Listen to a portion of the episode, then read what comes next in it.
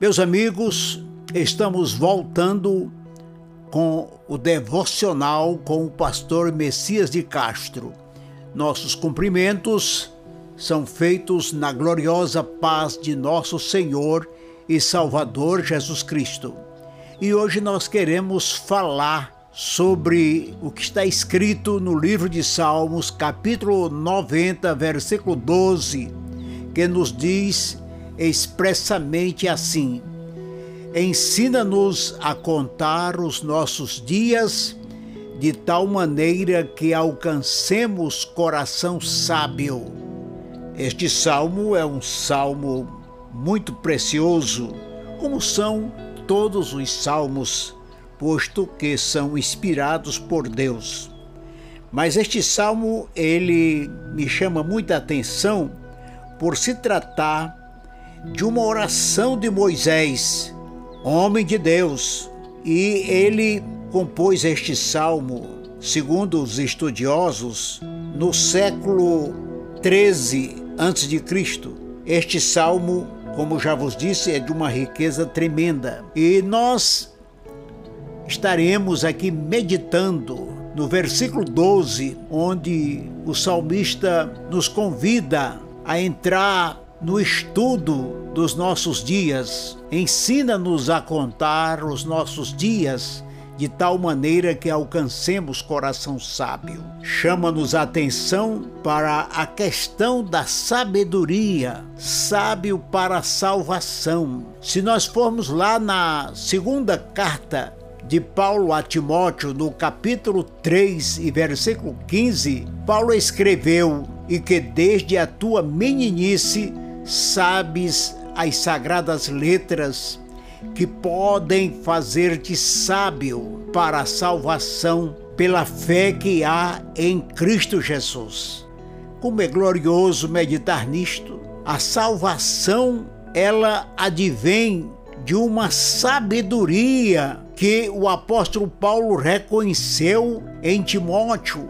Sabedoria esta que ele manifestava desde a sua mais tenra infância. Diz ele: Desde a tua meninice sabes as sagradas letras, porque estas sagradas letras, segundo a expressão paulina, podem fazer-te sábio para a salvação.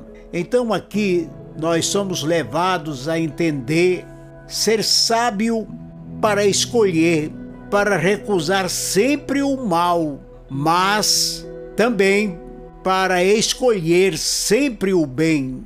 Vejamos o que nos diz o sábio Salomão ao escrever o versículo 10 do capítulo 9 de Provérbios.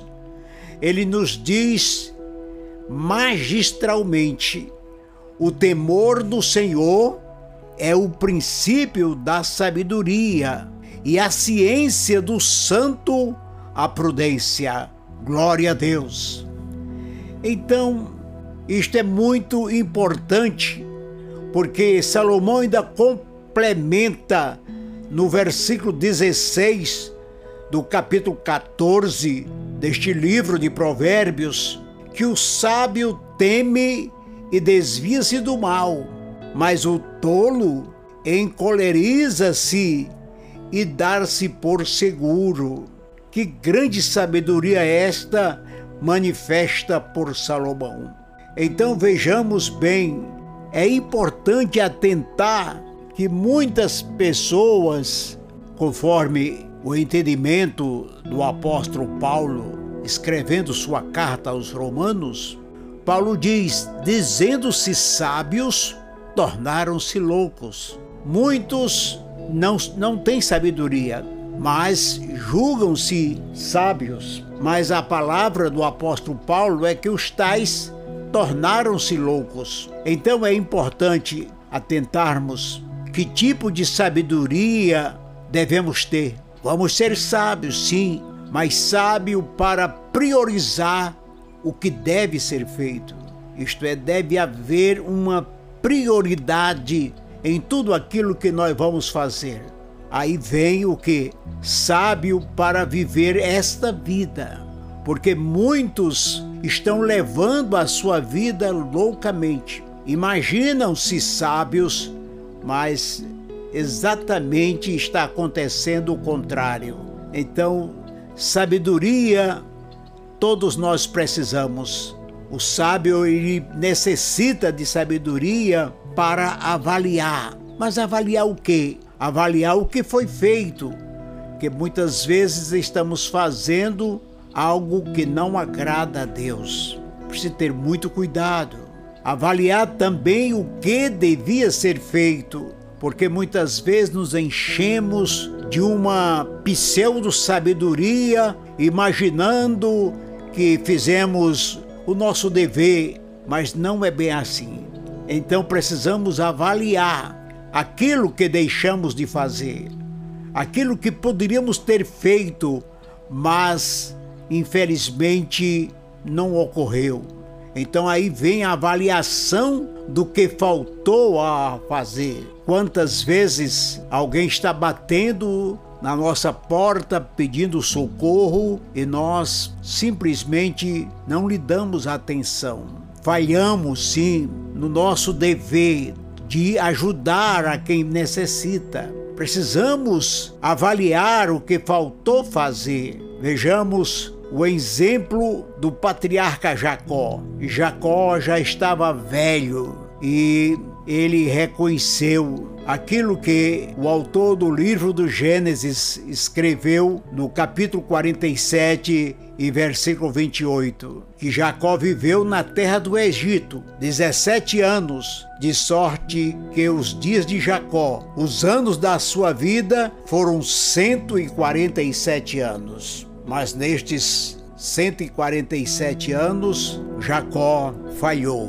Não foi perfeito, por isto, ele ao final da sua vida, ele fez um desabafo. Ele considerou que os seus dias foram poucos e maus, mas na verdade, a vida que Deus nos dá é sempre uma vida de bênção e nós não podemos nos esquecer das bênçãos do Senhor. Por isso é que o salmista ele bendizia ao Senhor, dizendo: Bendize, ó minha alma, ao Senhor, e tudo o que há em mim, bendiga o seu santo nome. Que o Senhor, neste momento, possa alcançar o coração dos nossos ouvintes para uma reflexão mais profunda nesta palavra do salmista. Ensina-nos a contar os nossos dias de tal maneira que alcancemos coração sábio. Por isto é momento de glorificar a Deus, ao único Deus sábio. Seja dado glória por Jesus Cristo para todo sempre. Amém. Romanos capítulo 16 e versículo 27. E agora eu gostaria de fazer uma oração em favor de todo aquele que está em nossa escuta e que certamente está desejando receber a bênção de Deus. Oremos, querido e eterno Deus, Pai de amor, de bondade e de misericórdia. Nossa voz se levanta neste momento e vai até o teu trono de glória, quando nós te pedimos uma bênção para cada amigo ouvinte, para que todos possam realmente entrar nesta dimensão do salmista no Salmo 90 e versículo 12.